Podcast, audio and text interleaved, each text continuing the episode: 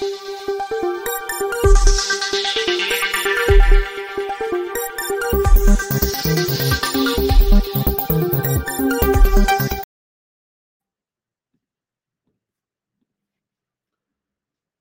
राम।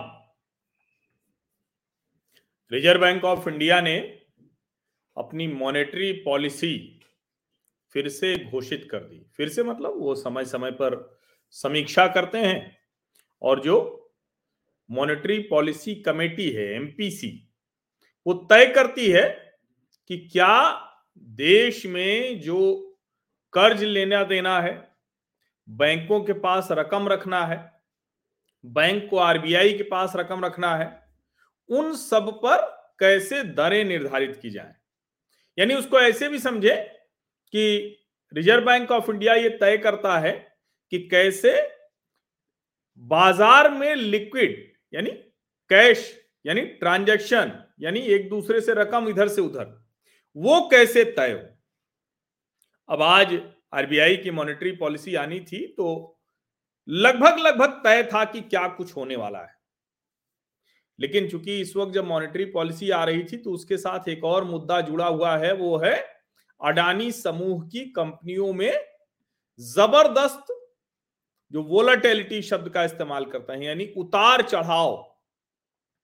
पिछले एक तरह से कहें कि 1.5 हफ्ते गए उधर, अब इस हफ्ते की शुरुआत का पहला दिन सोमवार को तो अडानी को बहुत खास एक तरह से कहें कि फर्क नहीं पड़ा, लेकिन कल उसके शेयरों में विशेष करके अडानी एंटरप्राइजेज में अच्छी खासी तेजी देखने को मिली। आज भी उसके शेयर अच्छे चल रहे हैं। अब रिजर्व बैंक ऑफ इंडिया ने जो मॉनेटरी पॉलिसी की है, शेयर बाजार ने इसको भी पॉजिटिव लिया है और मोटा मोटा शेयर बाजार में तेजी देखने को मिल रही है फिलहाल।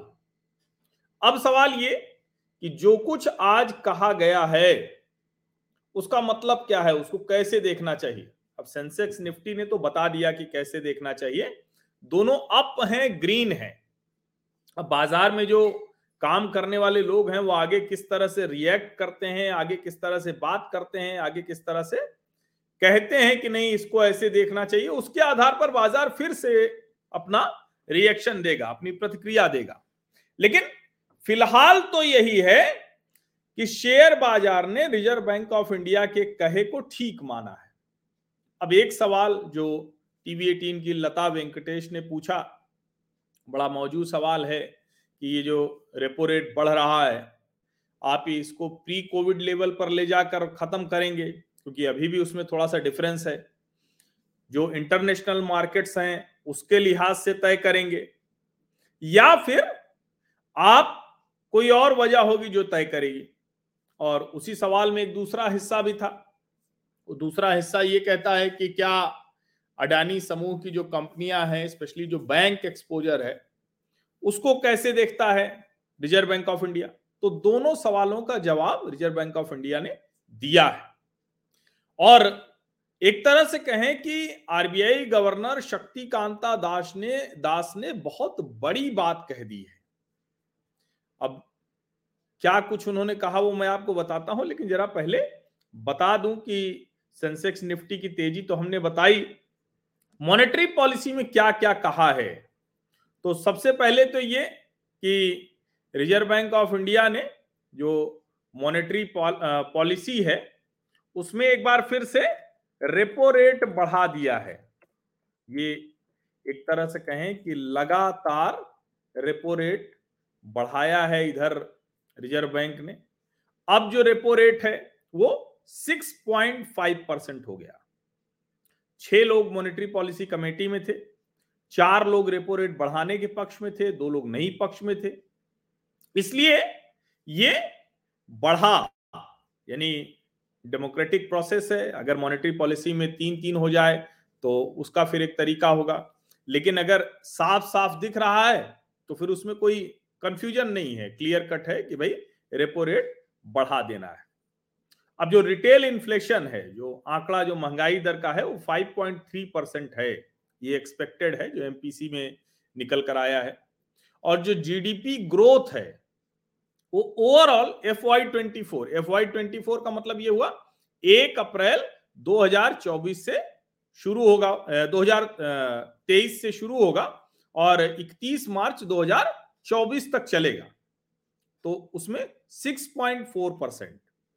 अब हालांकि जब हम 6.4% कह रहे हैं तो मैं आपको जरा बताता हूं कि क्या क्या उन्होंने रिजर्व बैंक ऑफ इंडिया ने वैसे कितना कितना बताया है, यानी क्वार्टर वाइज थोड़ा सा देख लें तो समझ में आएगा, क्योंकि वो देखना जरूरी है, वो आंकड़ा जो है कि अलग अलग क्वार्टर्स में क्या सोचा हुआ है। तो जब उसको देखते हैं तो ये देखिए, ये आपके सामने आंकड़ा है 6.4% है ये FY24 का, और ये 7.8 है पहली तिमाही में, फर्स्ट क्वार्टर 7.8, बहुत ज्यादा फर्क है। फिर ये 6.4 कैसे रह जाएगा, तो सेकेंड क्वार्टर में वो 6.2 हो जाता है, थर्ड क्वार्टर में 6 हो जाता है और फोर्थ क्वार्टर में 5.8। यानी आरबीआई का मानना है कि जो ग्रोथ है वो कम होगी जो 24 की तिमाहियों में। जो दुनिया भर की एजेंसीज का अनुमान है वो भी 6% के आसपास है ओवरऑल। तो पहली तिमाही में ग्रोथ बहुत जबरदस्त रहने वाली है 7.8%। यानी अगर किसी तरह से इसको कर ले, क्योंकि ये भी कहा जा रहा है कि दुनिया भर में मंदी होगी, बहुत से मार्केट जो है वो सिकुड़ेंगे, छोटे होंगे, ऐसी बहुत सी बातें की जा रही हैं। तो मोटा मोटा ये 6.4% पूरे साल का है, और अगर हम उसको देखें तो आखिरी तिमाही में जाते जाते 6% के नीचे वो जा रहा है। ओवरऑल अगर कहें तो दुनिया के लिहाज से भारत की तरक्की की रफ्तार ठीक कही जाएगी, अच्छी मानी जाएगी। अब कई और ऐलान भी किए हैं आरबीआई ने, जो QR कोड के जरिए वो कॉइन बॉक्सेज लगाएंगे अलग अलग जगह, और उसको लगाकर वो कहेंगे कि भाई आपको जब सिक्का है तो आप उसमें सिक्के निकाल लीजिए QR कोड के जरिए। दुनिया भर से जो आते हैं पर्यटक, वो यहाँ यूपीआई के जरिए पेमेंट कर सकते हैं क्या?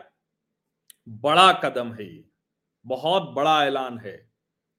अब G20 देशों से शुरुआत में, बाद में उसको आगे और बढ़ाया जाएगा, G20 देशों से जो लोग आएंगे पर्यटक, उनको ये सुविधा प्राप्त हो जाएगी कि वो आए और यूपीआई के जरिए भुगतान कर सके। बड़ी सहूलियत होती है। हालांकि अभी दुनिया भर में जब आप जाते हैं तो फॉरेक्स कार्ड डलवाना है, दुनिया भर की चीजें करनी है, करेंसी चेंज कराना है, मतलब ये सब काम करना पड़ता है। अगर यूपीआई के जरिए ऐसी कोई फैसिलिटी हो तो ये तो बड़ा अच्छा हो जाएगा। अब जो रिजर्व बैंक ऑफ इंडिया ने इसको अलाउ कर दिया है तो जाहिर है कि आगे हम उसको होते हुए देख पाएंगे। अभी जो 25 बेसिस पॉइंट अभी हुआ है, इसके पहले जो दिसंबर वाली रिव्यू थी उसमें 35 बेसिस पॉइंट। अगर मई से कहें पिछले साल, तो अब तक 250 बेसिस पॉइंट बढ़ चुका है। यानी इसको बेसिस पॉइंट को पूरा पूरा कर दीजिए तो 2.5% बढ़ चुका है। क्यों? क्योंकि महंगाई पर रोक लगानी है, किसी तरह से कंटेन करना है उनको। अब जो फूड आइटम्स हैं उस पर महंगाई बहुत काबू में है, ये सरकार रिजर्व बैंक बता रहा है। जो नॉन फूड आइटम्स हैं उसमें अभी भी मुश्किल है, उसको ठीक करने की कोशिश है। जाहिर है सीधा सा इसका फर्क पड़ेगा, जिन्होंने ब्याज होम लोन लिया हुआ है, दूसरे कर्ज लिए हुए, वो बढ़ जाएंगे। लेकिन ये भी सही है कि जो दूसरी तरफ ब्याज दरें हैं, जो आप खाते में रखते हैं, जो आप FD बनवाते हैं, फिक्स डिपॉजिट, तो वहां भी आपको मतलब एक तरह से कहें कि उसका लाभ होगा। इसमें यह बताया गया है कि जो सेकेंड हाफ है उसमें जो करेंट अकाउंट डेफिसिट है वो कम हो रहा है, मॉडरेट हो रहा है सेकेंड हाफ में, तो ये बड़ा अच्छा है। और उसमें वो शब्द इस्तेमाल उन्होंने किया है एंड रिमेन एमिनेंटली मैनेजेबल, यानी अच्छे से उसको संभाला जा सकता है। तो ये है, और चूंकि अभी सरकार के जो कहें कि प्राथमिकता में होगा, जो रिजर्व बैंक की भी प्राथमिकता में होगा कि किसी भी तरह से महंगाई दर बहुत ज्यादा ना बढ़े, और दूसरा विकास की रफ्तार वो ठीक हो। अब वो कैसे ठीक होगा, ये बड़ी चुनौती होगी। तो शायद सरकार बहुत क्लियर है कि इस तरह के लोन और इस तरह के उसको बढ़ाने का कोई इरादा नहीं, बजट में भी उसको कोई इंसेंटिव नहीं दिया गया है होम लोन वगैरह को। तो ओवरऑल अगर प्रोजेक्शन की बात करें तो आरबीआई ने जो रिटेल इन्फ्लेशन कहा है वो 5.3% कहा है नेक्स्ट फिस्कल के लिए, और इस साल के लिए FY23 के लिए, चूंकि अभी तो हम FY23 में ही हैं, अभी फरवरी है, अभी मार्च आएगा, तो वो 6.7% जो था तो कह रहे हैं कि FY23 वो 6.5% हो जाएगा। तो ये बड़ा अच्छा है, ये ओवरऑल अगर हम कहें तो ठीक है ये। अब एक तरह से कहें कि जो एकोमोडेटिव पॉलिसी थी उससे बाहर आ रहा है।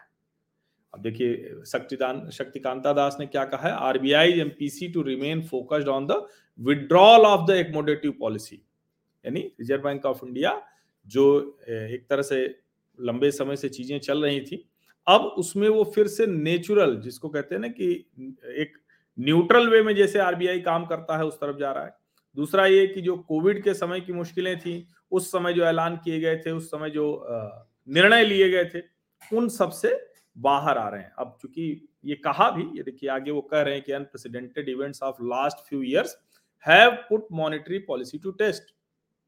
ये सही है कि पिछले कुछ सालों में जिस तरह की स्थितियां हुई उसमें रिजर्व बैंक ऑफ इंडिया के लिए बड़ी चुनौती थी, तो मॉनेटरी पॉलिसी के लिए भी चुनौती थी, कैसे आप करेंगे, क्या करेंगे। तो लेकिन बैलेंस बनाना अभी भी बड़ी चुनौती है, और ये जो बढ़त हुई है, क्या इसके बाद अब बढ़त रुकेगी, तो उसके जवाब साफ साफ उन्होंने नहीं दिया। बहुत क्लियर कट कहा कि भाई हम देखेंगे, जो ये पूरी तरह से डोमेस्टिक सिचुएशंस के ऊपर तय करेगा। इसमें कतई कोई नहीं है कि कोई हम बाहर से ले आएंगे और बाहर का कोई एक कहीं किसी देश की स्थितियां बनती हैं। भारत की जो स्थितियां होंगी उसके आधार पर रिजर्व बैंक तय करेगा कि रेपो रेट बढ़ाएं या ना बढ़ाएं। कुल मिलाकर कहें ये उम्मीद वाली थी। अडानी पर उन्होंने बहुत साफ साफ कहा और एक शब्द का इस्तेमाल किया है कि इंडियन बैंकिंग सेक्टर रिजिलिएंट।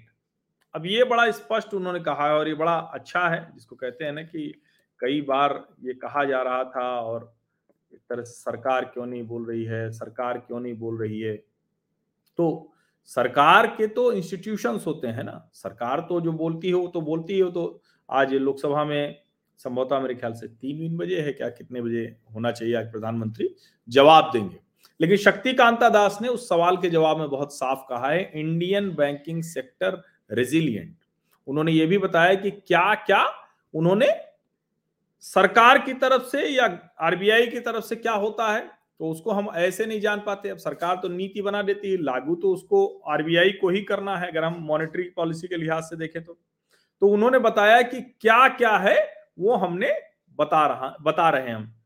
उन्होंने ये भी बताया कि the global economic outlook does not look as grim now as it was a while ago, यानी थोड़ी सी स्थिति ठीक हुई है।